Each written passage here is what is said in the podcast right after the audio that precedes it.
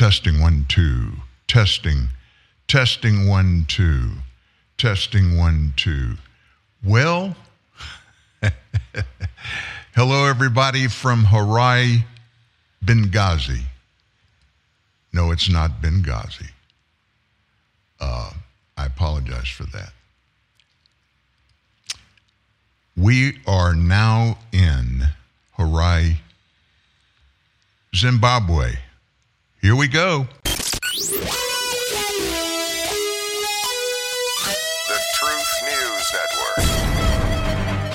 A recent article about gun control stated that after nearly 300 years, the only reason for the government to want to disarm the citizenry was because they planned to do something we'd shoot them for. The government says it's for your safety, but you see, pulling the teeth of the sheep for their safety will not make the wolves harmless. That's a reality that's hard to deny. But then reality is what we do. We're TNN, the Truth News Network. And here to sort out the madness is Dan Newman. the madness today has to be with the fact that I am staying in Harare, Zimbabwe, in one of the most unbelievable, finest luxury hotels. Actually, a converted, thoroughbred, high class, very upscale, thoroughbred training ranch. And I'm broadcasting from a suite that is actually a converted multitude of stalls. And it is incredible. Unfortunately for the show, when cleaning, housekeeping was in this morning, several things regarding broadcast equipment were manipulated with. I, uh, I am not looking for somebody to uh, get in trouble, not at all. I am just thankful that we found out what was going on. Thank you for delaying this broadcast and agreeing to be here an hour later. We'll do that for the rest of this week. And in doing so, we are going to be able to bring you news and information, special things that otherwise we couldn't. I am in the middle of some of the most unbelievable meetings. You've heard Dunstan Teo on this show multiple times. You heard him yesterday, an interview, one of the four interviews he did with us in the last few weeks and last few months. Dunstan is one of the co creators of Bitcoin and is a master at all things regarding currency for multiple nations around the world. We will have Dunstan with us, hopefully live later this weekend, if I can pull him out of one of these meetings. I left and rushed back to be able to broadcast this show today, timely, only to find out we had trouble. So, why don't we pause just for a second for one of two reasons. First of all, let me catch my breath. How about that? But secondly, to get you in the mood, it's Tuesday. Life goes on, and I hope yours so far today has been good. So far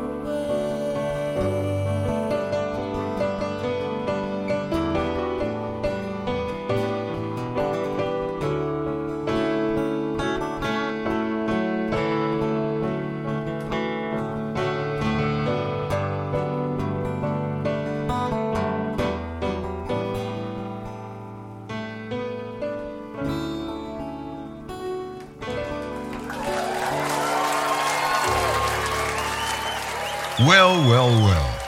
You're so far away. I'm so far from home. I want to thank my beautiful wife, Marianne, for understanding the importance, the significance of this meeting that I am in in uh, Harare bin. Not, I keep wanting to say Benghazi. It's Zimbabwe. Special people here, a special city, and great things are happening. We'll tell you throughout this week more about those things. But guess what happened while you were asleep? Lots. Ukraine, oh my gosh, is back in the story today. So, Ukraine tells us they are very appreciative of all the help they got from the United States. 37 billion the United States is already giving in military aid. Again, on top of what we've already given them. Andrij Melnyk, who's becoming well known beyond the borders of his country for his persistent campaigning to push for more and more and more military donations to Ukraine and be one of the loudest voices, incidentally, demanding larger numbers of tanks, those Western jets, and even warships. He made the comments on a German television political show this week where he said Western nations, listen to this, have to cross their own red lines to send more equipment to Ukraine. The former ambassador to German, now Ukrainian government minister, said this will not be an easy undertaking, but a Herculean task. So, with the 37 additional billion, by my count, that puts the United States in this thing close to 150 billion dollars in aid to Ukraine. Now, let you and I put that in perspective for a minute. Ukraine, right smack dab in the middle of Northern Europe, Northeastern Europe to be fair, but it's right in the middle of our partnership with all those nations over there. We call it NATO, the North American Treaty Organization. NATO. Now, some of our NATO allies, they have contributed, our friends there, and some have contributed heavily. But nobody has stepped up to the tune of anything close to what the United States has, both in cash and in military equipment. Some really, really devastating moves that have been taken by this administration. Few are talking about what I'm about to tell you. What happens when our government sends our own military equipment to other nations? Well, first of all, all of this equipment was created. We produce all our own equipment. It was created from American tax dollars. And it didn't just happen. Nobody just walked into Walmart and bought a, a tank or a Stinger missile or a missile equipment to fire missiles or armed drones. Nobody has done that. It takes years of planning, years of preparation, and manufacturing. And all of this that we have given to Ukraine, think about this. I'm going to drop a truth bomb on you. We don't have it anymore. And we can't go to Walmart and buy any today or tomorrow or next month. And in many cases, not next year. So, what does this mean to the United States? We are being told now by our military leaders, who, by the way, most of were appointed by this president, Joe Biden, and they're loyal to him, but most of them are telling us now we're in trouble.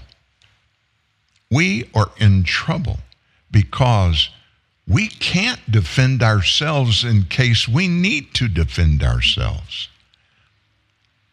Now, mention the name Dunstan Teo. I don't know if you remember this. I think the, the show yesterday we played, I, I, I played the interview, one of his four interviews, and I believe it's the one where he mentioned when we were talking about the corruption in cryptocurrency that happened when the FTX exchange failed. Sam Bankman Fried, remember him? Hundreds of billions of dollars disappeared.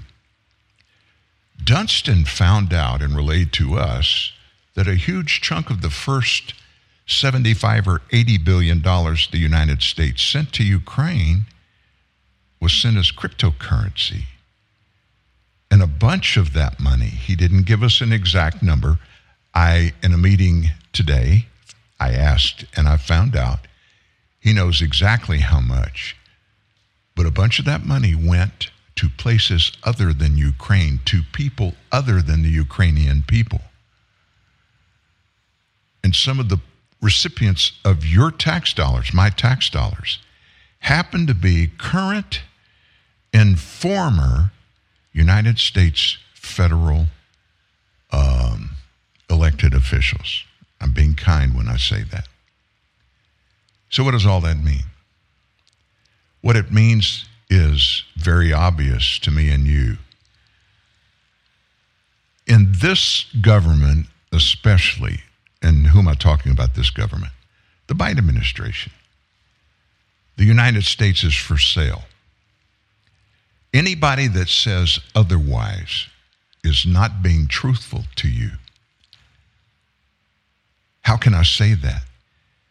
It's almost as with impunity. This administration is making policy decisions outside their authority under the U.S. Constitution and knowing full well that much of it, especially that that happens to do with dollars and cents, their doing so is unconstitutional and that it surely will be uh, confronted in a court of law.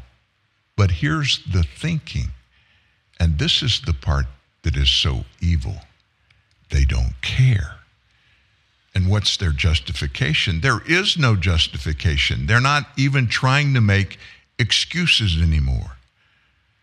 Here's the way they're reconciling it it's going to be tested in court, and we know that, and there's a 50 50 chance we'll lose. But you know what? We have put by appointment, we have put a lot of federal judges at every kind of court at the federal level in place. And many of those lean politically in the way they adjudicate cases. And that's the reason we nominated them for these positions. So there is probably a 50 50 chance we're going to be okay. So, whatever the reason or reasons for this money and all of this military equipment going to Ukraine, it's being done so in the name of propping up a ally, making sure that Russia does not get a leg up and take over another country in Europe, and we can push back on Vladimir Putin. That's what we're told. But you know what? Very little of that, if any of that, is proving to be true. There are many other moving parts to this. A lot of it has to do with the president's son and the trouble that he is in for a lot of reasons. And so it's come to light. Finally, let me just say this a lot of our media, even the legacy media folks, are awakening, awakening to the fact that things aren't so good in Biden land. The Biden family syndicate has been exposed in many ways. And so the president over the weekend on the talk shows, he makes the rounds finally, a couple of them. And he was asked point blank by one reporter about the trouble his son is in. Hunter's under investigation. We know he's been under investigation for several years in the state of Delaware by the Delaware federal prosecutor there for income tax fraud. We are told probably because he lied on an application to that was sent to the ATF to approve his permitting to buy a gun and he lied on that application because one of the questions I own several guns that I bought legally and filled out the same form, and it asked if he is using or has used illegal drugs. And obviously, to be able to purchase that gun, I haven't seen the application, but to purchase the gun, he can't leave that blank. He's got to fill it in. And if he if he responded affirmatively, he wouldn't have gotten the gun we know he got the gun. So, in addition to tax fraud, which we're told very demonstratively, it's very obvious he committed tax fraud. On top of that, another felony for lying on a gun application that went up to the Bureau of Alcohol, Tobacco, and Firearms. Well, guess what daddy's doing? Daddy's ready just in case his son, somebody he said he trusts and he knows his son has done nothing wrong. He's getting ready to do something just in case Hunter gets charged with federal violations. So, the Justice Department apparently considering possible tax and gun charges against Hunter Biden. But the Republican chair of the House Oversight Committee is urging prosecutors to hold off on any indictment. James Comer says that he will reveal some big new evidence on Wednesday of this week. This is about the entire Biden family, including the President of the United States. So, we believe there are a whole lot of accounts that the IRS and the DOJ don't know about because we don't believe they've done a whole lot of digging in this. Miranda Devine, uh, New York Post columnist, Fox News contributor, follows the story very closely. Miranda, welcome back here and thank you uh, for being on our program today. He's saying that what they have is a drop in the bucket. All right, we've been waiting and we've been waiting three, four, five years. Um, I, I don't know what Comer has, but will the DOJ trump him? And if it does, does Comer not? Is he unable to release his information? Yeah, hi, Bill. Uh, look, I think what James Comer is telling us is that whatever the DOJ is doing in their five year investigation in Delaware into Hunter Biden's overseas business deals, uh, it's just a drop in the bucket. It is, uh, they are preparing for a slap on the wrist. Um, I don't think that there is going to be anything imminent this week, um, as I think foreshadowed by the Washington Post. Um, it seems that this is going to drag on, and there's certainly a lot of very strong fighting coming from Hunter's side. He has teams of lawyers, the most expensive lawyers in the country, and that's what US Attorney Delaware in Delaware, David Weiss, is up against. James Comer, though, uh, has been following the money, and um, he seems to think that he's done a more thorough job than uh, the DOJ has been able to do in five years. Let's see what he has on Wednesday, um, but I don't think he'll be gazumped. Oh, Okay, all right, we'll wait on that. Meanwhile, late on Friday night, MSNBC had an interview that it aired with the commander in chief. Uh, he, he was asked about this, and the answer's gotten a lot of reaction. Watch. Sir, there is something personal that's affecting you. Your son, while there's no ties to you, could be charged by your Department of Justice. How will that impact your presidency? First of all, my son's done nothing wrong. I trust him. I have faith in him. And it impacts my presidency by making me feel proud of him. The legal experts are saying just commenting on that um, makes for a sticky wicket. Explain, Miranda. Yes, and this is something that Joe Biden and uh, remember his chief of staff Ron Klain have been doing from the start. And considering that Joe Biden is the boss of the Attorney General Merrick Garland, who is the boss of the US Attorney in Delaware, David Weiss, um, that has a chilling effect. Uh, who would want to be David Weiss at the moment um, with that kind of pressure coming down on him? Um, you know, I think that what Joe Biden is doing is setting the stage for uh, you know, his pardon of his son, if it comes to that, perhaps in his lame duck period. Um, he's always uh, played on the sympathy card. Um, he's had a lot of tragedy in his life, so that's been uh, politically expedient for him. And uh, I, I think he's doing the same here. He's setting himself up as someone whose only crime is that he loves his son too much. Wow. Okay. Political kind of echoes that a little bit. They, uh, it wrote bracing for impact. Biden world preps for a Hunter Biden fallout and says Biden aides are more worried about the personal toll it will take on the president as a father. You dropped three stories last night at the New York Post. Uh, put them in one sentence. what do we need to know, Miranda? Well, again, it's uh, allegations um, uh, that have been around for at least since 2018 about Joe Biden being involved and benefiting from his family's influence peddling scheme. Um, we know uh, from uh, last week there was a whistleblower who came forward um, that James Comer and Chuck Grassley in the Senate uh, seemed to be very excited about, who said that there was an, uh, an allegation to the FBI that was contained in a, a, form with the FBI from a confidential source alleging that Joe Biden had received bribes uh, from a foreign national um, or from a foreign country in order to change policy. Don't know if those allegations are real, um, but that's what James Comer says this whistleblower is alleging. Um, and now we find from a, another former US attorney, this time from Arkansas, um, that back in uh, around that period, he also brought to the DOJ, in fact, to Geoffrey Berman, the US attorney in New York, uh, similar allegations that Joe Biden was involved this time in Ukraine uh, with some sort of bribery scheme.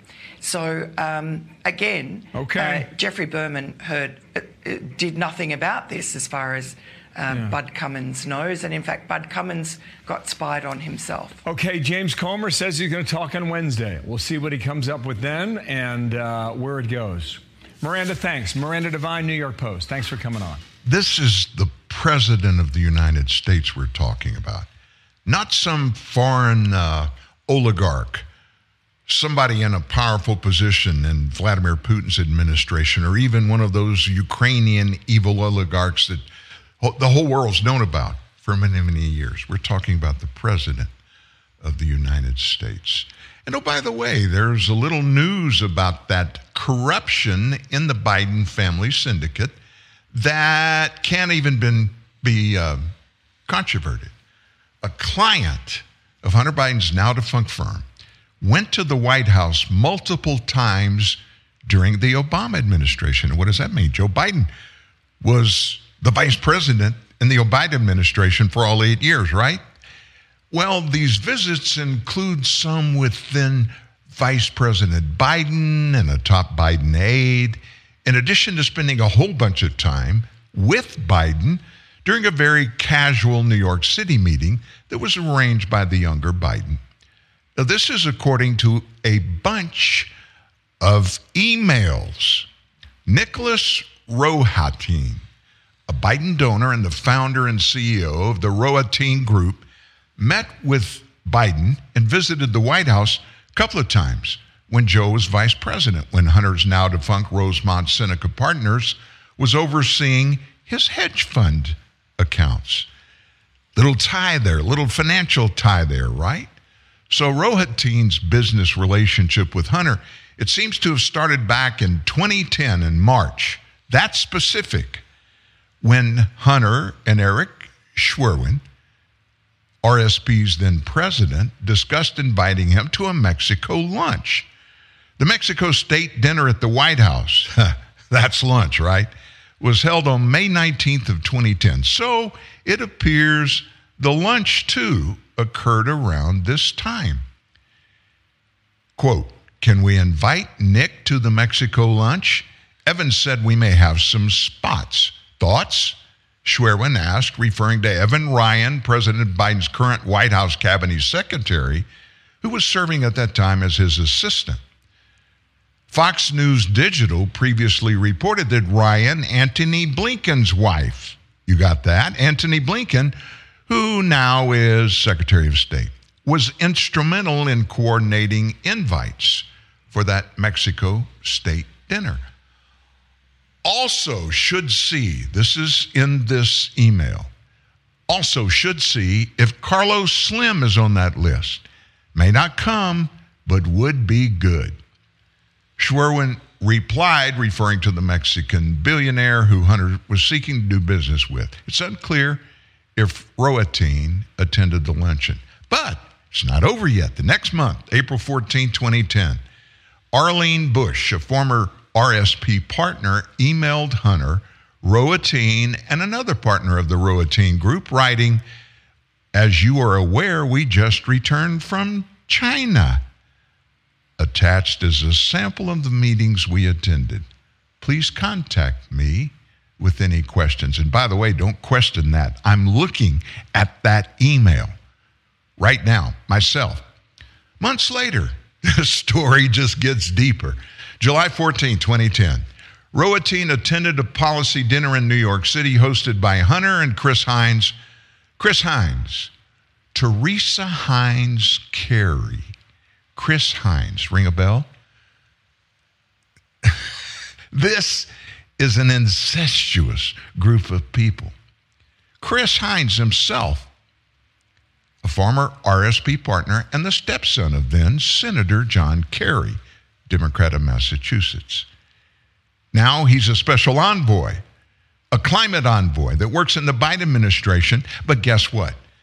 Because he, that's not a cabinet position, the envoy, the climate change envoy that he is, he didn't have to be confirmed by the Senate. Nobody knows who works in his office, how much the budget is for that office, how much Kerry is making.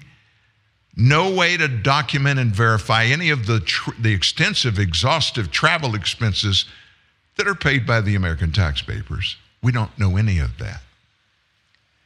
Well, Chris Heinz shows emails planning the dinner suggest the dinner was designed to bring an interesting and diverse group of people together and get some informative discussions going, including a number of interesting financial, political, and labor folks. That's according again to Biden's son, Hunter. You heard the president a few minutes ago. I know my son's done nothing wrong. Among the confirmed attendees are New York Governor David Paterson, Pennsylvania Treasurer Rob McCord. Now, that's in an email from Hunter Biden a week before the dinner. We will also have the CFO of the New York State United Teachers, Bert Lesniewski, and Chris Chaffee, who I believe you know was the change to win and now is executive director of the Clean Economy Development Center. A couple of days after the meeting, RSP's Alexandria Stanton emailed Rohatyn thanking him for attending. I just wanted to send a brief note to thank you for participating in our policy forum last week. I know how valuable your time is, and I hope you found the interactions useful and the conversations stimulating. And by the way, Stanton wrote that, but CC'd Hunter, Heinz, and Bush. Our goal at Rosemont Seneca is to create intimate dynamics where our clients can both benefit professionally and intellectually, she continued. This forum was about the confluence and interrelatedness of finance, politics, and labor.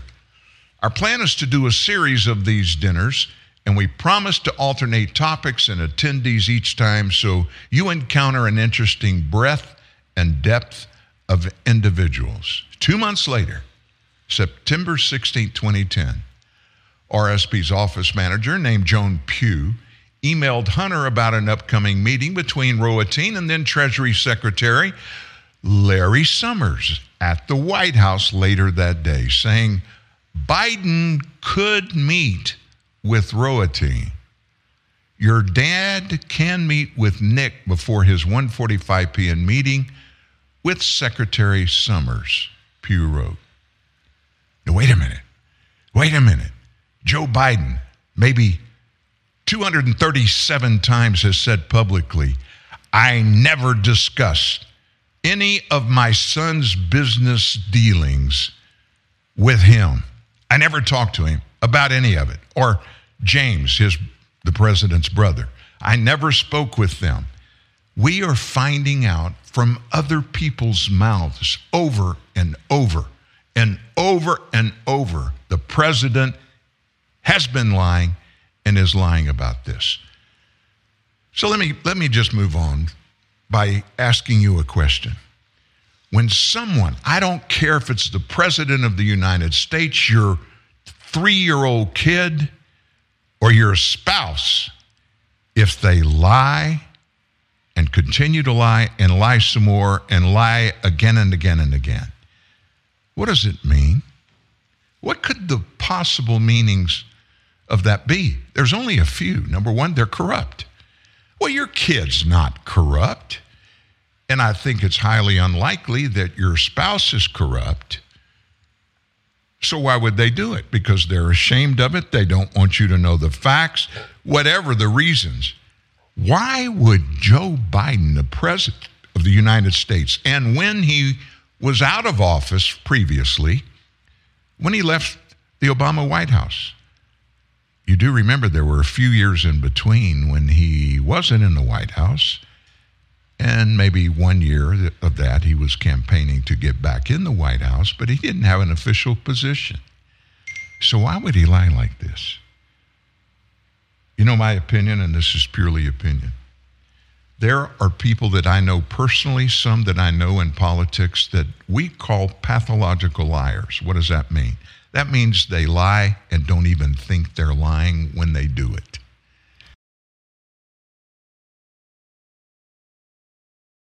So, what we're looking at, it could be a confluence of several different things. Several different things the president could be doing it because of he could be cognitively, cognitively declining. And I think many people know that, and many people believe that is factually happening. That could be all of the reasoning, it could be part of it. And then the other one is the really scary one pathologically lying. Lying when you either don't even know you're lying or you do it and it doesn't matter. You don't give a rip. You're going to say what you feel like you need to say at the moment. And because you're in a position of power, pretty much powerful position for anybody to be in, the President of the United States, who's going to hold you responsible? Let me just tell you something. If you just joined the show late, I am in uh, Zimbabwe, Harare, Zimbabwe, the, the capital of the, the country. 16 million people here. I, uh, on the flight over, I left Dallas Fort Worth Saturday night about 11:30. And uh, the first leg of the flight was 15 and a half hours to Doha, Qatari. I couldn't sleep. So I wrote about, oh, I don't know, maybe 25, 30, maybe 40, maybe 50 pages. I was on a laptop, so I, I didn't count the pages of a story that I'm going to publish after I get back stateside. And it's about one thing it's about accountability. Accountability, where each of us is held accountable for what we do, for what we say, and also for what we don't do that we're supposed to do. And the difference between the last three for sure, maybe four generations, maybe five. I was born in 1953. I know, I know I'm an old fart. 69 years old. But in my generation, the baby boomers, almost to a person, we were held sometimes horribly accountable for all of our wrongdoing. So much so that guess what? We didn't do it. My mother would let me go pick out my own switch. And if I dared come back with one that was too small or too limber, then she would go cut the switch and wear me out. And after, I don't even remember my age when it's when it, when it started. She started early using her house shoe. I mean, a real old soft house shoe, and it really didn't hurt. Probably when I was three, maybe four or five, but it scared the bejesus out of me. Made a lot of noise too. But she got her bluff in. You know why? She was holding me accountable. I had a lot of friends growing up in South Louisiana in a good sized town, 100,000 people, not a big city. Lafayette, Louisiana. Many of you know who it is or where it is. Nevertheless, we didn't break laws when I was growing up. We listened to our teachers, we listened to our coaches. We learned, we did homework. We studied for tests. We turned in papers. Why? Because if we didn't, we were being held accountable for certain. This generation is accustomed to getting by with things. That's changing our culture, it's changing our society. And oh, by the way, it's changing the face of the nation as this president and as his Homeland Security Director, Alejandro Mayorkas, what they are showing every American and they're showing every other country on the planet and every leader of every other country and every citizen of every country on the planet that the United States no longer, its leadership does not adhere to the laws that were passed by the people's representatives to perpetuate the rule of law. That's called accountability. And sadly, as it pertains to this president, either he doesn't know better, which you and I both know is not right, although he's got a very, very speckled career in fudging on the truth throughout his 50 years in Washington, D.C. Didn't know him before then. But we've published, we've played, we've let you listen to dozens and dozens, tens of dozens of his lies. And he does it with impunity. That's why I think he may be pathological. I don't know that. But nevertheless, who's paying the price? We have millions of illegals that are walking among us. You saw one play out almost once a week over the last two months. People that are performing horrible acts, criminal acts against American citizens. Why are they doing it? Well, first of all, they're here illegally because our president didn't enforce the rule of law, chose on his own not to enforce criminal immigration laws, and doing it with an impunity and doesn't care. We're in trouble, my friends. And we, the people, have got to rise up and make a statement, a loud statement to this president that we want somebody in Washington at every level, all 535 seats of the House and the Senate, every member of the presidential administration, appointees and hirees. And oh, by the way, We want the president and the vice president who both swear an oath to the Constitution and to protect and defend you and me.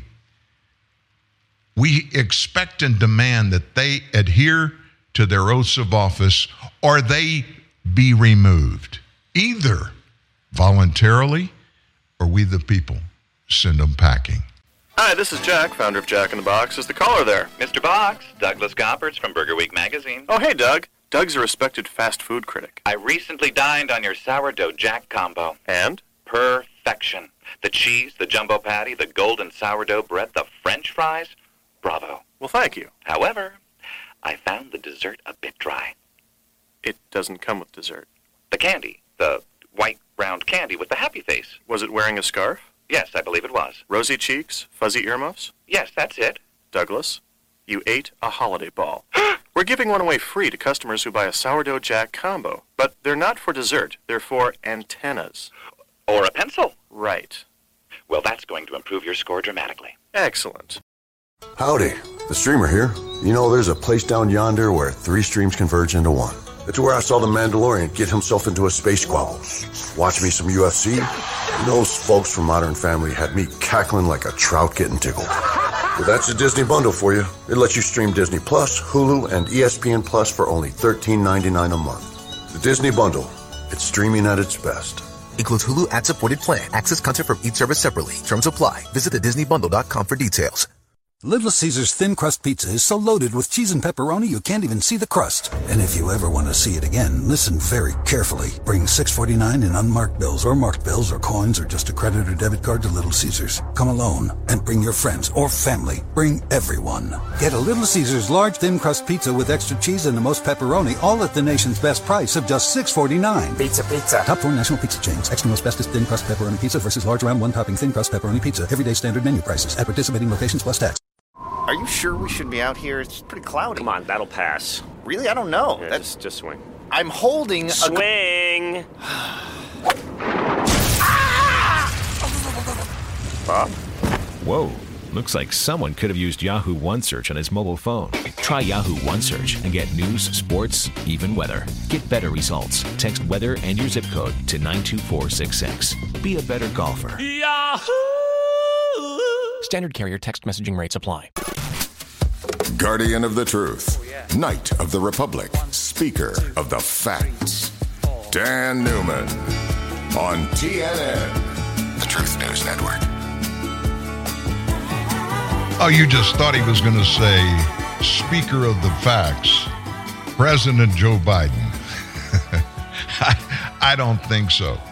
Hey, by the way, don't forget, second hour of our Tuesday show, we have Steve Baker that joins us.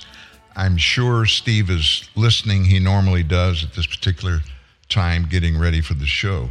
And again, I'm in Zimbabwe. We've had some connection problems today. And God willing, and uh, the ability to connect everything like we pray at will, Steve's going to be with us in the next 10 minutes or so. I mentioned what we're facing. Title 42 is up. U.S. Customs and Border Patrol, they are arresting illegal migrants on the streets of El Paso.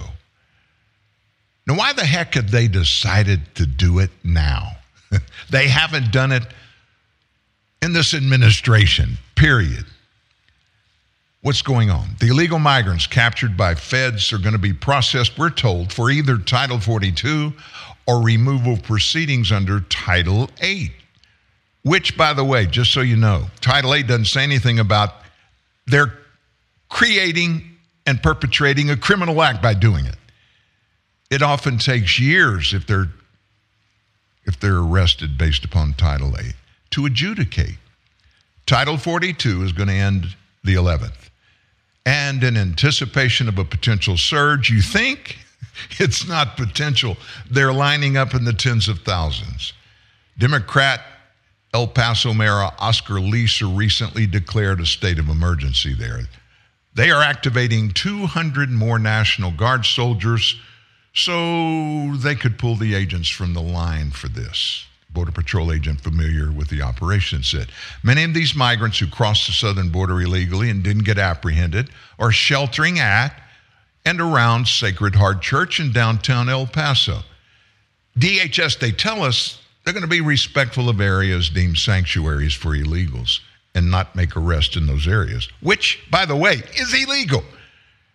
People are there illegally. They know they're there illegally.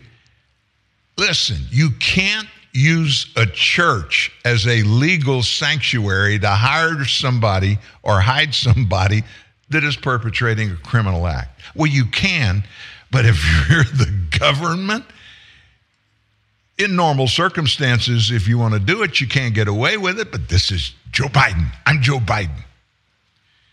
Enforcement operations in these areas are highly criticized by communities and sympathizers who intentionally bait Border Patrol agents into use of force scenarios.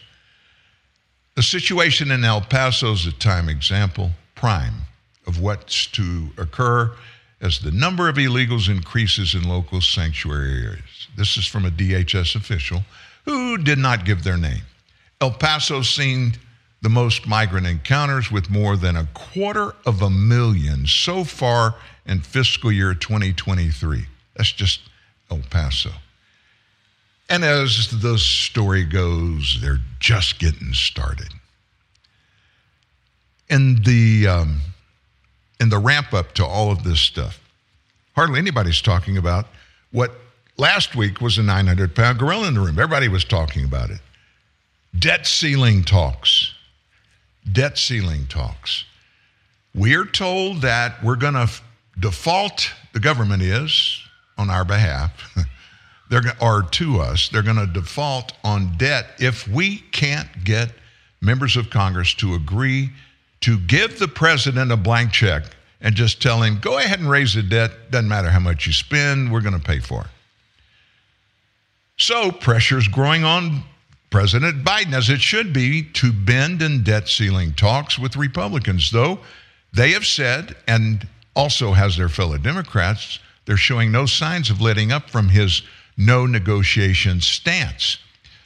The president is facing abysmal approval ratings as he heads into the summit uh, today, by the way, with Speaker McCarthy and other congressional leaders who have until the first of next month to come up with a deal that would stop the nation's first default. Meeting follows a Washington Post ABC News poll. This one just blows my mind. It finds that Biden is trailing former President Trump if a head to head match should happen after previous polls showed him ahead of Trump. It also shows Trump with a very big advantage on the economy compared to Biden. Republicans, meanwhile, entering the debt ceiling talks more unified than ever. Even Mitch McConnell, the Senate GOP leader, signed on to a letter with 42 other Senate Republicans backing McCarthy's position over in the House that it's time for the White House to agree to spending cuts as part of a deal. McCarthy's position on this was, was given a, a bolster by the House GOP's passage of a bill that paired $1.5 trillion debt limit increase with sweeping spending cuts and clawbacks. In other words, claw back some of the places where we're spending money we don't have. Novel idea, right? That's a move that surprised Democrats, even Mitch McConnell, and deprived the White House of the talking point that Republicans have not articulated a spending cut plan. So, what do you think's going to happen? You know, I think, uh, let me just say this, and I'm going to move on. I think this debt limit and default on the debt thing, it's, it's, a, uh, it's a red flag that is to divert our focus from other things, just so we don't talk about those other things. Do I know anything specifically? No, I don't, but it's a sense that I have because you just can't make this kind of stuff up. I think I think the US Treasury Secretary Janet Yellen has given some bad information about when the nation would go into default if we didn't reach an agreement. And I don't think we're there. I think Biden's looking for a blank check. I'm sad to say it, but I think that's all that's going on. So why don't we do this? Why don't we go to the phone? Let's let's see if Steve's awake. Yes, sir, Mr. Newman. Are you awake, sir? I'm awake. Uh, you know, it's uh, 11 a.m. here. We've actually uh, switched roles here today. We've switched. I'm in Shreveport, Louisiana, and you're somewhere else in the world. I am. I've already told them. I'm in Hawaii, Oh, Zimbabwe. ah! So you, you let the cat out of that bag. I know, but um, But, I, I don't. I don't know if you joined us at the beginning of the show, but maybe it's because we didn't stretch the uh, the clothesline wire tight enough. We had problems getting on the air today. Oh gosh. Uh, but but anyway, I had to just come clean and say it was an excuse. It wasn't a reason. Hey, um, my excuse is uh, there was a cord cable missing, which that's actually the truth. There was one missing from our equipment. After I left this morning for meetings, the uh, the house cleaners, for whatever reason or reasons, not only moved a cord, but moved it somewhere else in the facility. All that being said, we're Oh here. goodness. So you're in Shreveville. You were supposed Yeah. you were supposed to be in Washington D.C. sitting in front of those uh, video monitors, viewing some of that footage from January 6th. What happened?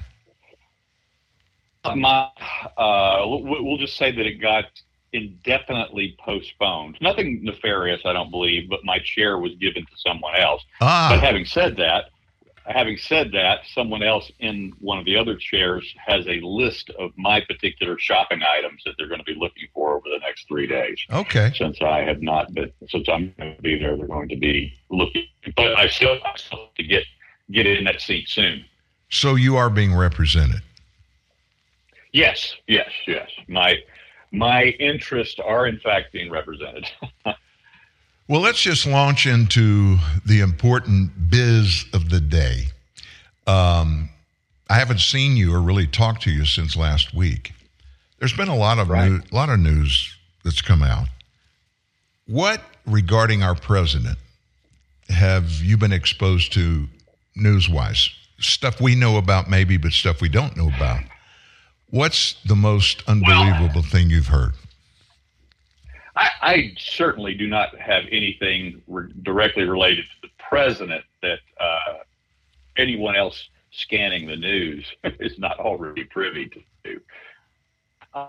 I will tell you, man, this. If I if I start down the list, I don't know how. I don't think we have enough time today, do we? I mean, No, I know don't. I, I, I don't I don't know how many time zones you are away, but if we if we did the math and stretched this out, we could probably run into tomorrow's show at least. It's Uh, it's six oh no, it's six oh four here, Steve. P.M. Uh, I'm assuming that's PM. Okay. Yes, yes. Yeah. Seven So- hours away. Yeah, we we could we could run this through the night and talk about the president, but you know, I, I, I will tell you what I'm most disturbed about, because this is a this is a bugaboo with me, and it's it's always been a burr under my saddle saddle every time one of these shooting incidents occur. But we we have now we have the president and we have the president's spokespersons, uh, eh, like like his uh, press secretary, calling this new shooter, uh, this new shooting incident, and just, just outside of Dallas there, uh, calling him outright a right winger. And uh, I don't know what the basis for that is, except that all of the key elements are in the story. You know, they're referring to him as a white supremacist. He's obviously a um, Hispanic. He, they're calling him a Nazi because he apparently has Nazi tattoos, but uh, his Nazi website is hosted by a Russian social media uh, account, which he doesn't read Russian. In fact, he lives in a family that doesn't even speak English. The, the, the police had to get translators to speak to his family afterwards. And so there's just so many things that don't line up, but we see this administration rush straight to the quote unquote right wing extremist card. Well, first of all, Nazism is not a right wing ideology, it's a left wing ideology. National Socialists. Excuse me, socialism. It's in the title. It's in the name. And then we see somebody just because he has a Nazi uh, tattoo labeled then as a right winger, which then, of course, is immediately associated with the GOP, which is immediately associated with conservatism, which is immediately then implied that that means MAGA, when it means none of those things. And then you throw the additional uh, element into this mix at this supposed white supremacist Nazi right right wing extremists went out and shot a bunch of white people in a white neighborhood, in a predominantly white neighborhood. But so if you but- just look but at the facts but- on the ground, But Steve, he he had a gun. well, Only Yeah, MAGA extremist white supremacist Nazis carry guns in the United States. You should expect everybody that has a gun to go to a mall in Allen, Texas, and kill a few people. Except now that we're, we're seeing that that's actually not the case, is it any longer, Dan? We're seeing that it's transgender people. We're seeing that it's illegal immigrants. We're seeing that it's immigrants that have been kicked out of the country three, four, five times already, deported, and come right back in unimpeded. And now we're seeing that this is the tide is turning away from the long time um, FBI statistical pattern of these mass shootings, these school shootings, theaters, malls, whatever the case may be, of being some frustrated, uh, isolation, isolated white teenager or young man, and now it, it is turning to where we're seeing the ti- the the statistical average is moving over towards and all and just go back and look at what's happened here in recent months. It's transgenders, it's gender confused, it's uh, illegal immigrants, it's uh, uh, once again the the so-called white supremacist Hispanic uh, that went out and shot white people. That's that's what we're dealing with now. So once again, my mind, my investigative and my and questioning mind has has to kick into full gear. And the only thing I can ask Dan is what is actually happening. Well, let me answer. Let me answer that. Let me answer that for you. Let me answer All that for you. What's happening is people of every race, of every sex, of every sexual identity, of every political persuasion, are living in a world where absolutes are faux pas. You're not allowed to be an absolute or have an absolute opinion unless you are a hardcore sycophantic Democrat or Democrat ideologist. If you are of any other ilk than that, you automatically are labeled as a white supremacy uh, supremacist. Even if you're not, you don't in in, in your life show any uh, inclination for that, or you're a MAGA conservative or a MAGA Republican. That's it. Nobody else fits the narrative that is the only one that this administration finds acceptable. Forget about that fact thing. Forget about that truth thing. Those things don't matter. We're talking about politics. We're talking about Joe Biden. I don't think Joe Biden remembers any of this stuff. I don't think he remembers any much of anything. No, he Let, doesn't. let- let me tell you, and I don't want to get any more serious than this. I'm not going to keep you long. I want to tell you a funny true story. Years ago, I um, I I- I owned a local radio station there, FM hundred thousand watt radio station. I won't I won't give the call letters. It's still there. Previous to that, I'd done the morning show for a number of years. And in the position that I was at, I was asked by the local paper, the Shreveport Times, to promote, to create and promote a Times in the name of the radio station family festival over a long weekend. There was a double A minor baseball team there, the captains at that time. Mm-hmm. And, and this was in the spring. So they wanted to do a weekend at the captains and they wanted to do a charity golf tournament. And then they wanted to do a festival right behind the stadium on the state fairgrounds for a bunch of kids bring in, you know, the usual stuff that uh, get kids interested. So we agreed to do it. We promoted it very heavily. But I brought in a heavyweight that was the co named person on this, Terry Bradshaw. He had not been out of the NFL for very long. Terry went to Louisiana Tech. I went to Louisiana Tech, but he's one, two, three, four. He's five years older than me. I had met him, but I didn't know him. So he comes back in and he demanded he was going to play on a team in this charity golf tournament at Shreveport Country Club. And he demanded that he would be on my team. So I, I probably don't mean to tell you that I don't need to tell you that I was very intimidated. So say what you will about Terry Bradshaw. He, uh, the buffoon that you see and hear from him often is a, it's a shill. It's not true. He's brilliant. He, uh, education wise, not so much, but life education, he is a master at understanding people. So, in the second hole of this tournament, I am nervous as a woman of the evening in church. and so Terry sees that, and I'm standing on the green. We're watching one of our partners putt the ball, and he walks over to me and he says, Hey, Dan, you know what it feels like when you really have to pee really, really bad? And of course, me, I wanted to. Oh, oh yeah, Terry, I know. I, you know, I, I, I understand that. I really do. And he said, "Do this. Would you feel of me and see if I need to pee really, really bad?" I tell you what it did. It broke the ice. And by the way, we won the golf tournament. oh my goodness! But my point is, and I put that in the context of us talking about President Biden, not knowing. I was stuff. about to ask you what your point was. I can see a scenario when Joe, if you watch some of his interviews, and it doesn't have to be interviews of recently, uh, you see his cognitive disability flare up numerous times, different times, unexplainable, oh, but it's real, and the American public believe it believe it is now. Only thirty-two or thirty-three percent of the American Democrats want him to run for reelection. But that uh, that that's all lost on him.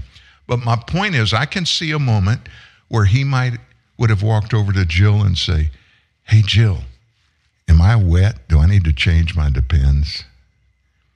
And that's sad to say.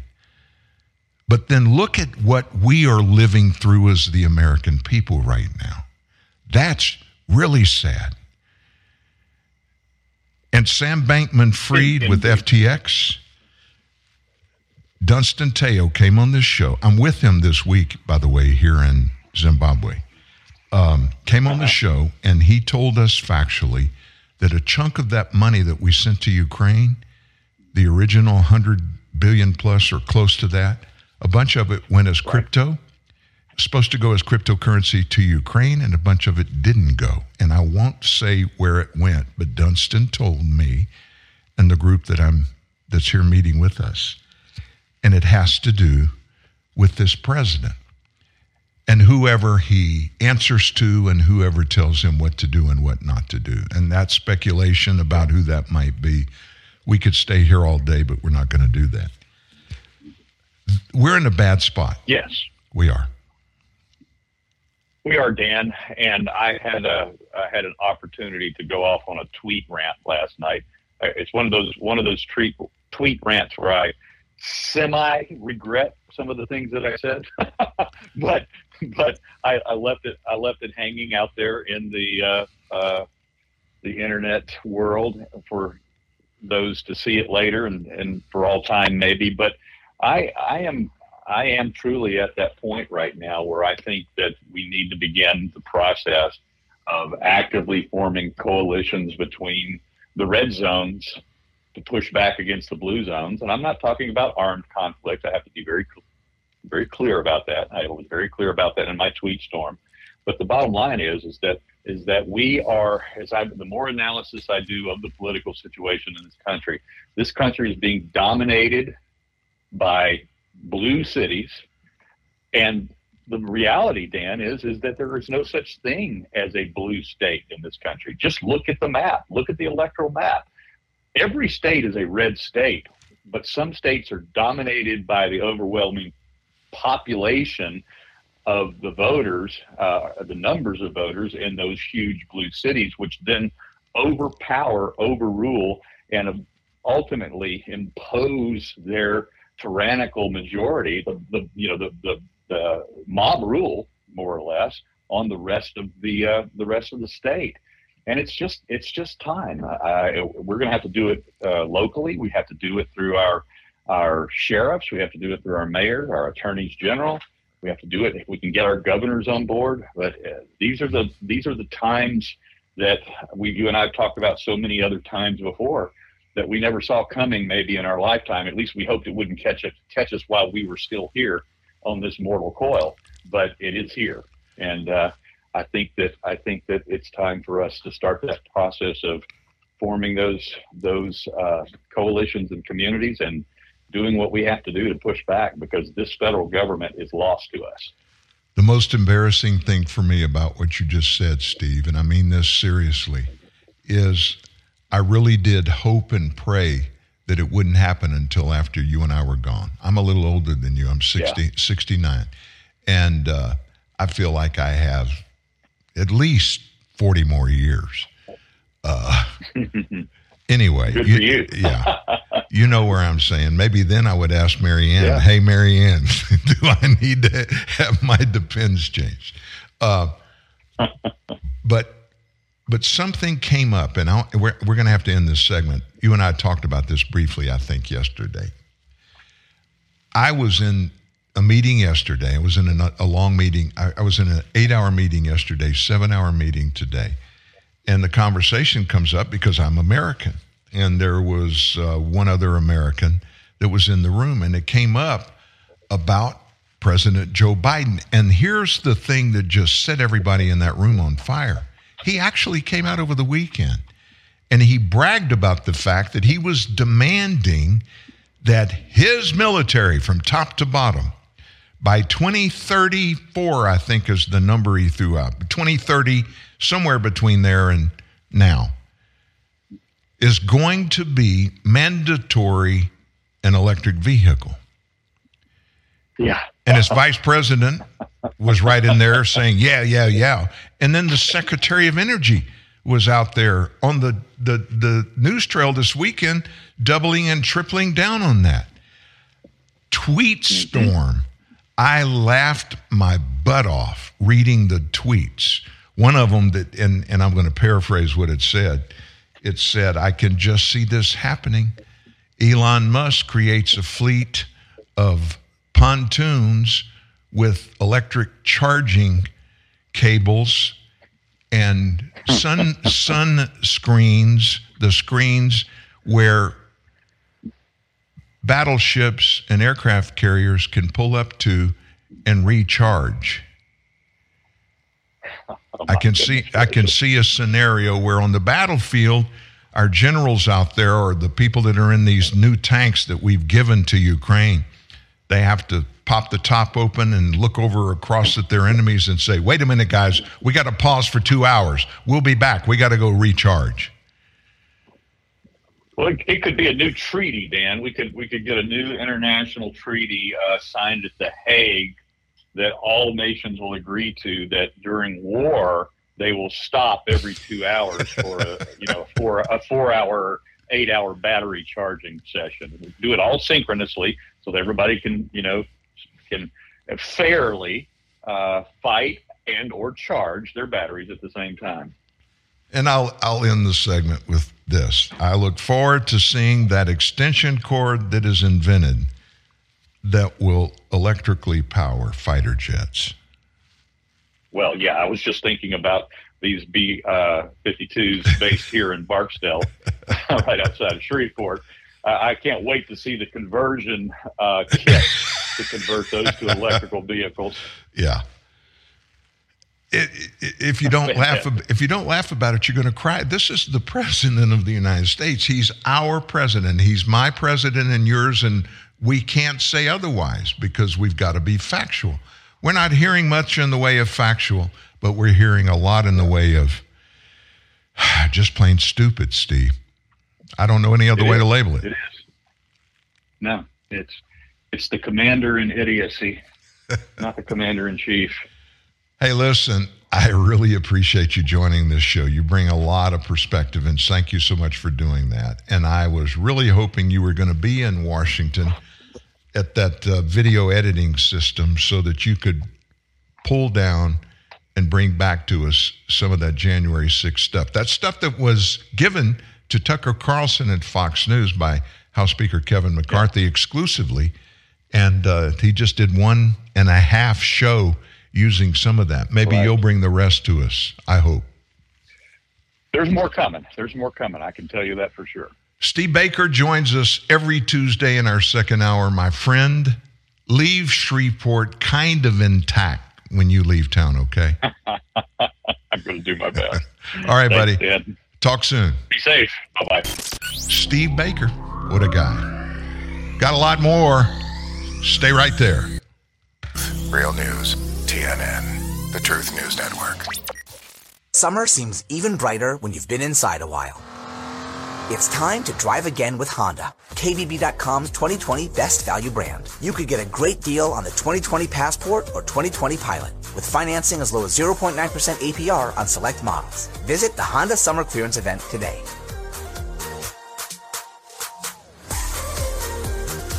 For well-qualified buyers, see dealer for financing details based on 2020 brand image source from Kelley Blue Book. Visit kbb.com for more information.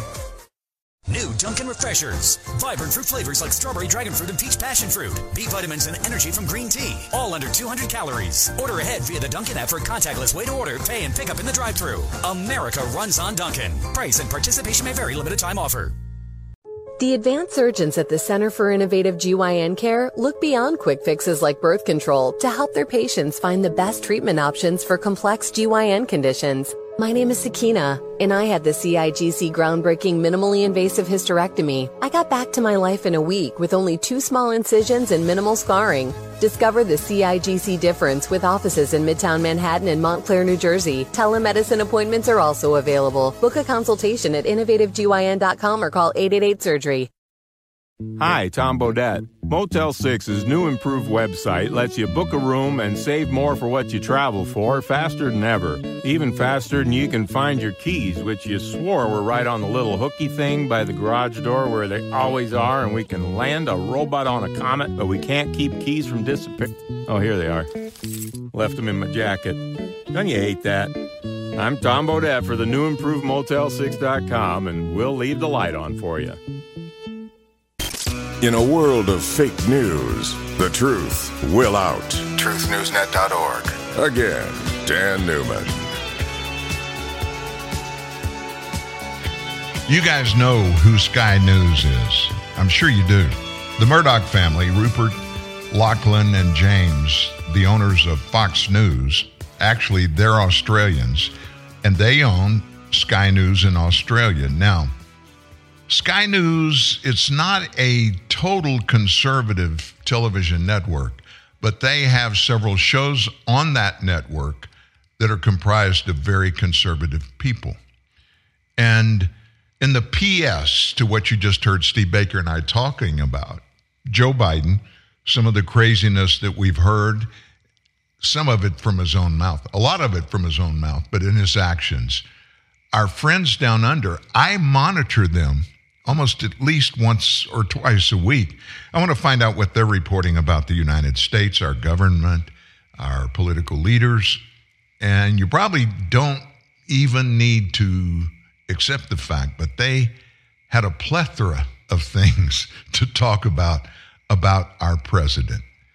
And in the aftermath of what Steve Baker and I just talked about, I wanted you to hear what our Sky News counterparts had to say about our president. It's time to check in and see how things are going in Britain's most famous former colonies. Mr. President? They say we're not going to we're not going to increase the debt that every president has done for the last six million years here. Uh, ne- never hadn't done anything but that. How many? years? Yes, How six many years. Six million years, Rita. Yes, there was there was Joe Biden muttering his way through a discussion about what to do about the debt ceiling in the United States. A question, the answer to which is, if you're a Democrat, is simply raise it. I mean, just loading up the federal government with more liabilities and pumping more money into the economy. What could go wrong, right?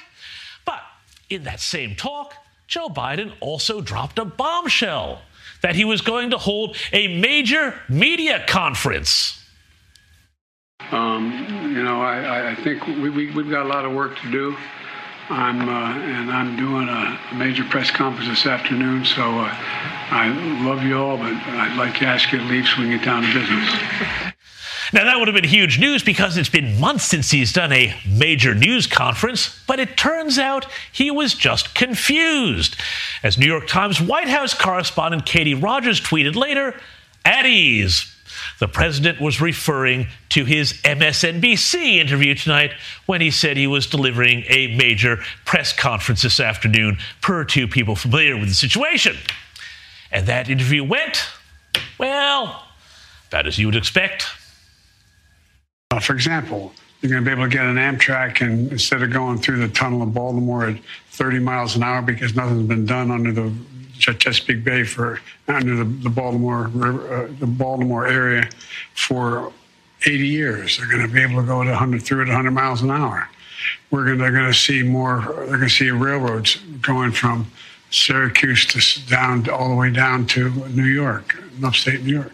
Anyway, to, to, to the city. But my, I guess what I'm saying, what I think that we're going to see is move. Someone needs to hit the reset button there on the president, I think. Um, and of course, that was as interesting as his trip to Washington's Taqueria Habanero earlier in the day.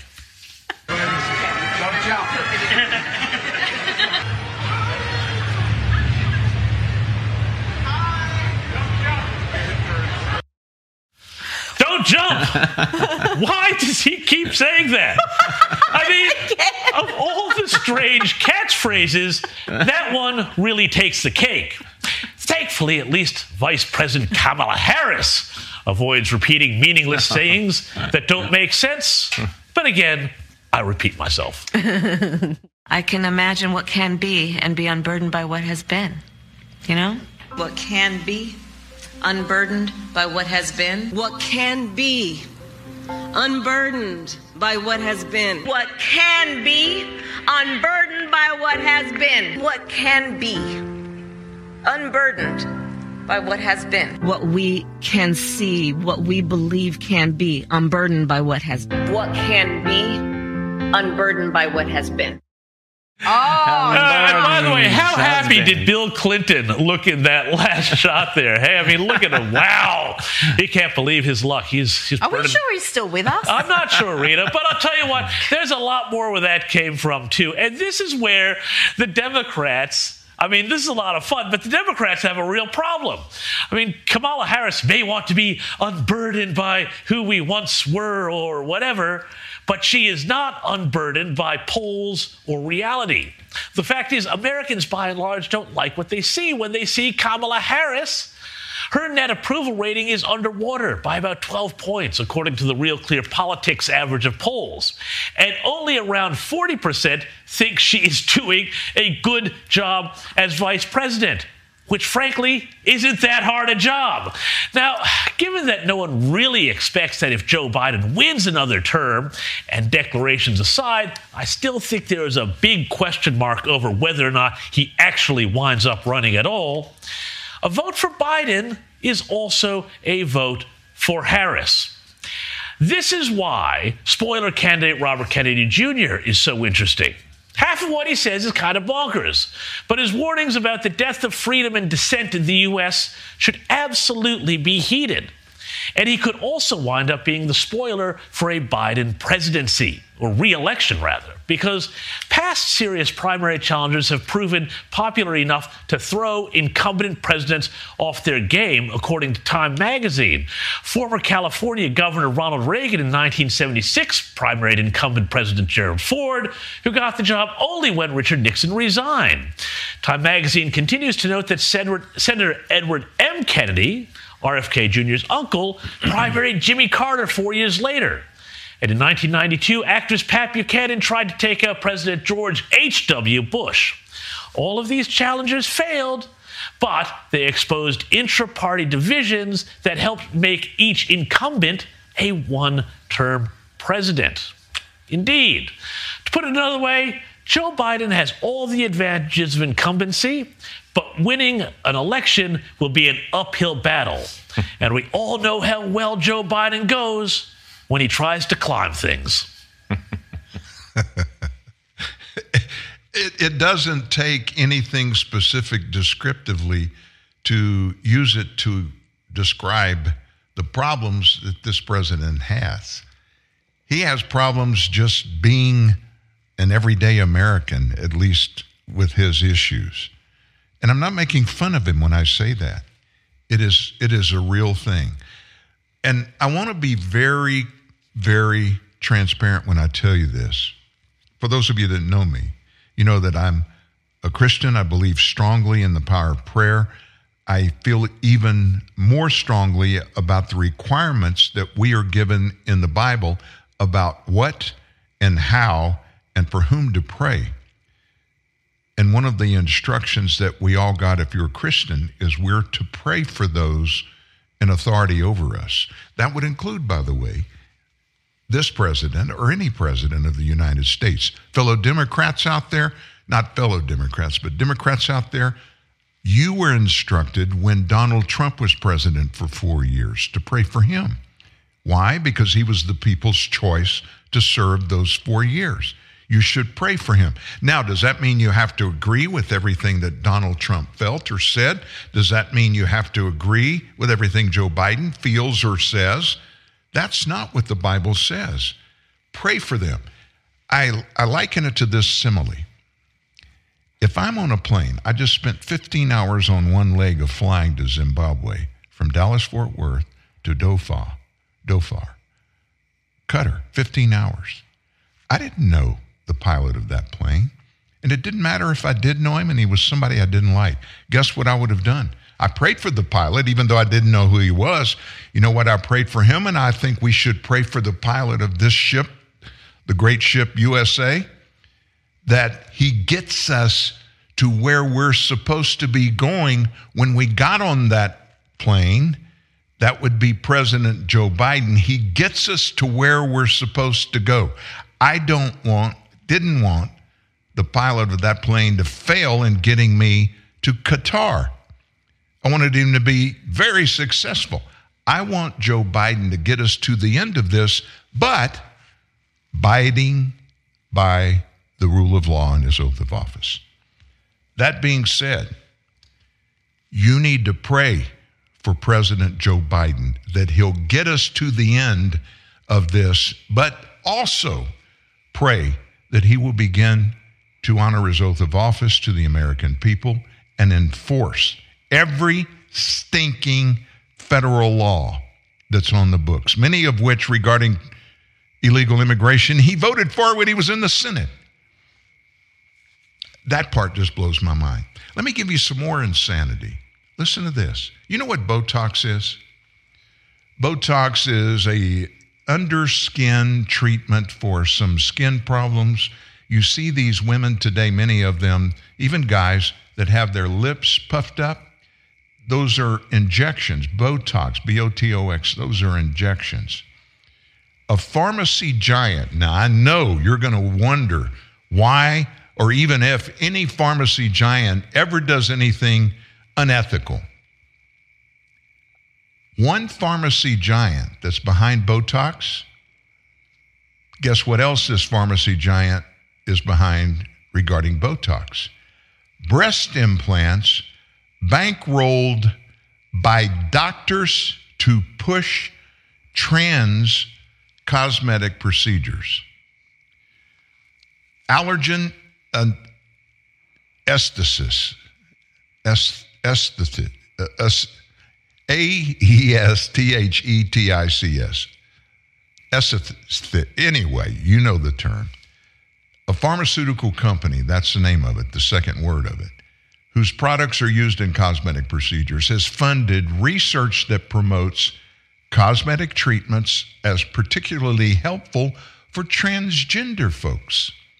The company produces neurotoxins, that's the element in Botox, and other facial injections, as well as breast implants, and has financially supported doctors who administer those procedures for transgender patients or who are involved in research on the treatment's impact on transgender people.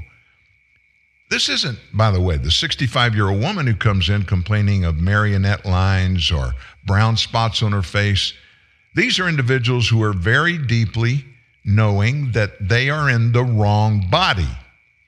It's medically necessary. One researcher at this pharmacy company tells us it's medically necessary. Ethical care that will help adolescents affirm who they are. Now, the study's been cited nine times. The study was not only funded by Allergan, but all seven doctors behind the research had ties to the company as advisory board members or were investigators or paid consultants, except for one, who was both an employee and a stockholder. One of the authors, Dr. Terrence Keaney, has received more than $436,000 from the company since 2015. You can't make this up. And another author, Dr. Alexander Rivkin, received more than $323,000 in the same time frame. Advocates of these cross-sex surgeries have very successfully branded the procedures as medically necessary. I'm, I'm in, I've been in the medical profession for 32 years. I don't see how anybody could declare or even try to justify that injecting lips or doing breast implants for somebody who is biologically male just so they can identify as female. I don't see how that could be considered medically necessary. But anyway, if they were, by the way, insurance companies would pay for those, and they don't. Medical industry leaders in recent years have pushed to add all kinds of cosmetic procedures, including facial contouring, laser hair removal, to the growing list of treatments considered medically necessary for transgender people. Now, that term, that's not a medical term. Considered medically necessary. It's not a medical term. It's a um, politically correct political narrative of the day claim. That's all it is. It's not factual. And by the way, no insurance company is going to pay the bill. If it was medically necessary, they would. Just throw that out there. So, what else is news today? Well, Karine Jean Pierre, she opened her mouth. Yep, earlier today, she opened her mouth, stuck her foot in it. Social media users, one more time, just like, like they did to Joe Biden and Kamala Harris over the weekend, they criticized and they mocked KJP, her comparison of raising the debt ceiling we talked to you about a minute ago to monthly car payments. She did that, she said, to relate to the American people. So during the press conference, actually yesterday, Jean Pierre was questioned on the upcoming meeting between Biden and congressional leaders about that debt ceiling raise and maybe some potential spending cuts. One reporter asked Jean Pierre whether the Tuesday meeting is expected to move the ball on discussion, considering both Biden and House Majority Leader Kevin McCarthy haven't shown any indication that they're going to compromise on their positions. Jean Pierre used the question to try to explain the situation so you little plebes out there in hitherland, you know, you live out somewhere where you don't have any idea what's going on, wanted to explain the situation to you. She said, I want to step back for a second, and I really appreciate the question, but let, let's look at this for the American people who are trying to figure it out, who may not know what it is that we're talking about. So let's look at it through the American family's eyes for a second. If you buy a car, you're expected to pay the monthly payments. Can you see where this is going? She wasn't through. If you buy a home, you're to pay the mortgage every month. That is the expectation. That is the spending that you put forth or spending that you may have done before. And now you're play, you're playing every month. You're you're paying every month. If you don't pay your car payment, if you don't pay your mortgage payment, then your credit's going to be bad. It's going to hurt your credit. So a Twitter storm ensued. So, how about the student loans? National Review contributor Pradhu Shanker joked. Fox News contributor Joe Concha, he commented, How about graduate students who take out student loans? Conservative commentator A.J. Hamilton tweeted, A lot of people making the point about the administration taking the opposite position on student loans, but the bigger issue here is that you spend outside your means. It's perfectly reasonable, maybe necessary, to also adjust your future spending plan while trying to pay off past debt. Grabien Media founder Tom Elliott, he joked, Sorry, Chevy. Even though I can afford the monthly payments, I'm obviously not going to make them unless Visa issues me a new card to afford new TVs I have already planned to buy. Makes sense to me, right? What about you? She equates it with making a monthly house payment. A better analogy for the debt ceiling would be if you bought a mansion every 24 hours and just thought the bank was going to keep loaning you money for more houses. It's time for Biden and the Senate to act on the House Republican plan to responsibly address the debt ceiling instead of making more false claims. Our fiscal crisis is a result of Washington spending, not tax cuts that grew the economy to increase tax revenue. Finally, somebody responsible replied to this charade from the White House. By the way, Jean Pierre also criticized the action of Congress involving hesitation to raise the debt ceiling with no spending cuts. So let's look at Congress for a second. This is spending that they've already done. They've already spent it. Let's not forget the $2 trillion Trump tax cut that they were willing and happy to vote for. So we're telling them, we're saying to them, do your job, pay for something that you've already spent on. That's it. This is spending that has already occurred, she insisted. The insanity of the Biden administration illustrated perfectly. The Trump tax cuts even though they were some of the biggest in U.S. history. What did that mean? It meant that you and me had more spendable money in our pockets because we weren't sending it to Washington, D.C. for the left up there to spend out the wazoo, spending for all kinds of things. And guess what happened with those tax cuts? Jean Pierre won't even mention this the government revenue, the federal government revenue, the first year of the Trump administration, the second year, the third year before COVID, every year, government revenue went up extraordinarily. Why? Because when we don't send our hard earned money to Washington, D.C., we keep it and we spend it. When we buy something, what happens? We buy it from somebody a car, more groceries, movie tickets. We eat at restaurants more. We send our kids to school. College, you know, they don't come free in most cases. And what happens is there's a daisy chain. Those restaurants have employees. And so they're able to give those employees a raise you're able to spend more money at the restaurant. You couldn't even go before, but now you can not only go, instead of buying um, chicken fried steak, you can buy a ribeye and dessert. They don't want to talk about that.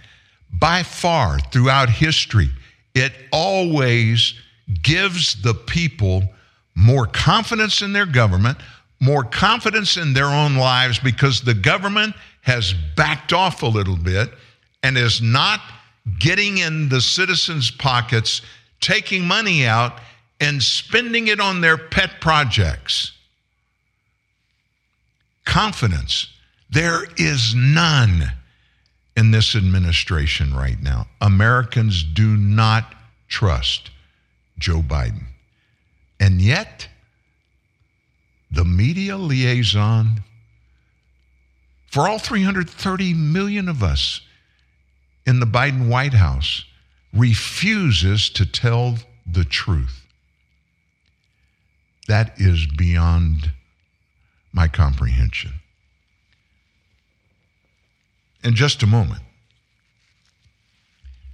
speaking of lunacy, you're going to hear from Louisiana U.S. Sec, uh, Senator John Kennedy. I want to get you prepared for that. I want to tell you about this one thing that just popped up. National Institutes of Health, they have renewed a grant. No big deal. They do it all the time. Grants, they give it out willy nilly. They don't need congressional approval, there's no confirmation process. What they are doing is uh, funding coronavirus experiments in um, Wuhan, China. They confirmed that it has revised the aims of its experiments amid the ongoing concerns about the Wuhan, China lab maybe being involved with, maybe even inventing the coronavirus in a lab and it accidentally getting out to the public that killed millions. But they're changing their aims of experiments and on, with because of ongoing concerns by removing all on the ground work in China and all recombinant virus culture or infection experiments. So, what is this all about? Well, the NIH, they've renewed a grant to Eco Health Alliance. Now, that is the evil organization that took, I don't know, hundreds of millions of taxpayer dollars, and they actually were the go between giving it to the Wuhan Institute of Virology. EcoHealth announced a renewal yesterday, noting the grant had been suspended in April of 2020 because of concerns about the alleged collaborative laboratory research with the Wuhan Institute of Virology. EcoHealth's experiments involved on site work at the WIV and involved the study of coronaviruses. Formally, maligned as a conspiracy, the notion that the pandemic came from a lab leak from there has increasingly gained traction among federal agencies like the Department of Energy and the FBI. The FBI has for quite some time now assessed that the origin of the pandemic or most likely a lab incident in, in Wuhan. They went out public and are saying that. EcoHealth has come under repeated scrutiny for its failure to tell us about the taxpayer funded grants and faced criticism from the NIH itself for its failure to comply with several elements of the terms and conditions of grant rewards. You know, there there are some rules out there. Go figure. Conservative watchdog Judicial Watch in April got records from the DOH, Department of Health and Human Services, showing that the NIH had approved grants to EcoHealth. Why? Experiments at the Wuhan Institute of Virology. Those projects were to study interspecies transmission of coronaviruses and to create mutant strains of the virus. I'm not a scientist. I'm an everyday American that has common sense. Can anybody credibly give me an understanding of why we would try to create mutant strains of any virus with even just the slim possibility that some of it could just slip out of the lab or maybe a crazed scientist could get mad at the government or mad at the American people and just take it out of the lab secretly and let it go. We've got to stop this kind of stuff. Well, there's only one way to stop it. It's not to slap them on the hands. Don't give them money to do it. They don't need our money. They can go to Pfizer Corporation and Moderna Corporation, the ones that are the recipient of all of the billions of tax dollars when these viruses get out there and they're forced, quote unquote, forced to create these vaccines. Oh man, we worked hard, we hurt. We, we, we just, we could barely get it done, but we got it done. Now, write us checks, 100 billion, 150 billion, and buy the vaccines that we developed too short a period of time. We didn't get the right kinds of laboratory testing done, and there are probably going to be people that have adverse reactions, and there may even be some people that die. But this is what's best for the American people. Just get something we can call a vaccine and get it in people's arms. That's the way we do it now. When I came into Zimbabwe, when I came in, I almost didn't get in the country. They wanted a COVID 19 vaccine card. I didn't have one. I didn't get one. I'm unvaccinated and I'm glad I didn't get vaccinated. Well, you could have caught COVID 19 and given it to other people. Well, guess what? I got COVID 19. I was down for about 20 hours. But guess what didn't happen? I have no adverse reactions to an experimental vaccine that wasn't proven. The efficacy wasn't confirmed through normal laboratory tests. That's a crime against humanity. That's all I can say about that. So, NIH is at it again. I told you I wanted you to hear from U.S. Senator from Louisiana, John Kennedy. Now, what is he going to talk about? Kennedy is incensed. The Democrats in the U.S. Senate have gone nuts because they want to force members of the U.S. Supreme Court to some congressional created ethics rule. Ethics rule. Throughout history, the ethics issues or the alleged or even possible issues for any Supreme Court justice, you know how those were handled? by the other Supreme Court justices. And so through 240 years, we haven't had any to speak of. But all of a sudden, Democrats are demanding there be accountability to Congress. Kennedy went nuts. Now, the absence of an ethics code written by Congress in statute doesn't mean that justices lack guidance or accountability. Justices and judges routinely consult the existing code of conduct, and federal law already requires recusal in certain circumstances like bias or financial interest. We all know that. The justices are also subject to strict financial disclosure rules, just like my colleagues here. Not only is this Democratic proposal unconstitutional, it is unnecessary. The attacks on conservative justices are targeted, they're exaggerated. The alarmism is affected. The danger isn't that rogue justices are operating without ethics. It's that Democrats aren't winning every fight and they find that reality intolerable. I've been disappointed by Supreme Court opinions too. But my Democratic co- colleagues should fill out a hurt feelings report and move on for the sake of the Constitution. Look, the agenda driven story here is that Justice Thomas has a rich friend who had no business before the United States Supreme Court. For context, let's recall that history is littered with examples of public officials failing to disclose their every transaction. We can acknowledge it's required by law, it is. We can acknowledge it's the right thing to do, it is. But we can do that without maligning each justice's motives and the entire institution's credibility, for God's sakes. You know who else amended their disclosures because of inadvertent admissions? Justice Ruth Bader Ginsburg, Justice Stephen Breyer. Two good people. Justice Jackson made multiple amendments three days, three days after President Biden nominated her. Not one senator brought that up during her confirmation hearings. Not one of my colleagues here walked into her hearings with, with the buckets of mud that they've thrown against Justice Thomas. Not one. Nor should we have. In the last month, some, not all, but some Democrats and their media allies have hyped up attempted hit pieces on every Republican appointed Supreme Court justice except for one.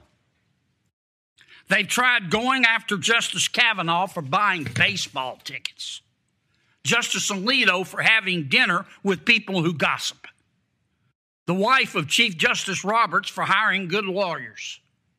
Justice Gorsuch for selling land in an LLC, which he properly disclosed to a major donor for to the Democratic Party, for God's sakes, who he, he's never even met. And Justice Thomas for having a rich friend. Justice Barrett, if you're listening, I hope you don't have library books overdue. If recent hin, uh, history is any indicator, you're next. Today's hearing is an excuse to sling more mud at an institution that some, not all, some Democrats don't like because they can't control it 100% of the time. And that's a fact, and everybody in this hearing room knows that. Until they get the outcome they want in every case, I fear they are going to continue to slander it in an effort to take control of it. And I pray to God I am wrong. I do too, Senator. I do too. I don't want us to go back into a world where any members of Congress control every member of government. It doesn't constitutionally work that way. Three co equal branches of government. That's the way it is. That's the way it needs to stay. Thank you so much for joining us today. Wow. Sorry for the delayed start. It's because of a mistake that we didn't make, somebody else made, but nevertheless, we got it corrected. We will be back every day this week, delayed one hour live. Instead of 9 to 11, 10 till 12 noon Central Time. See you tomorrow at 10 Central. It's not the first time sense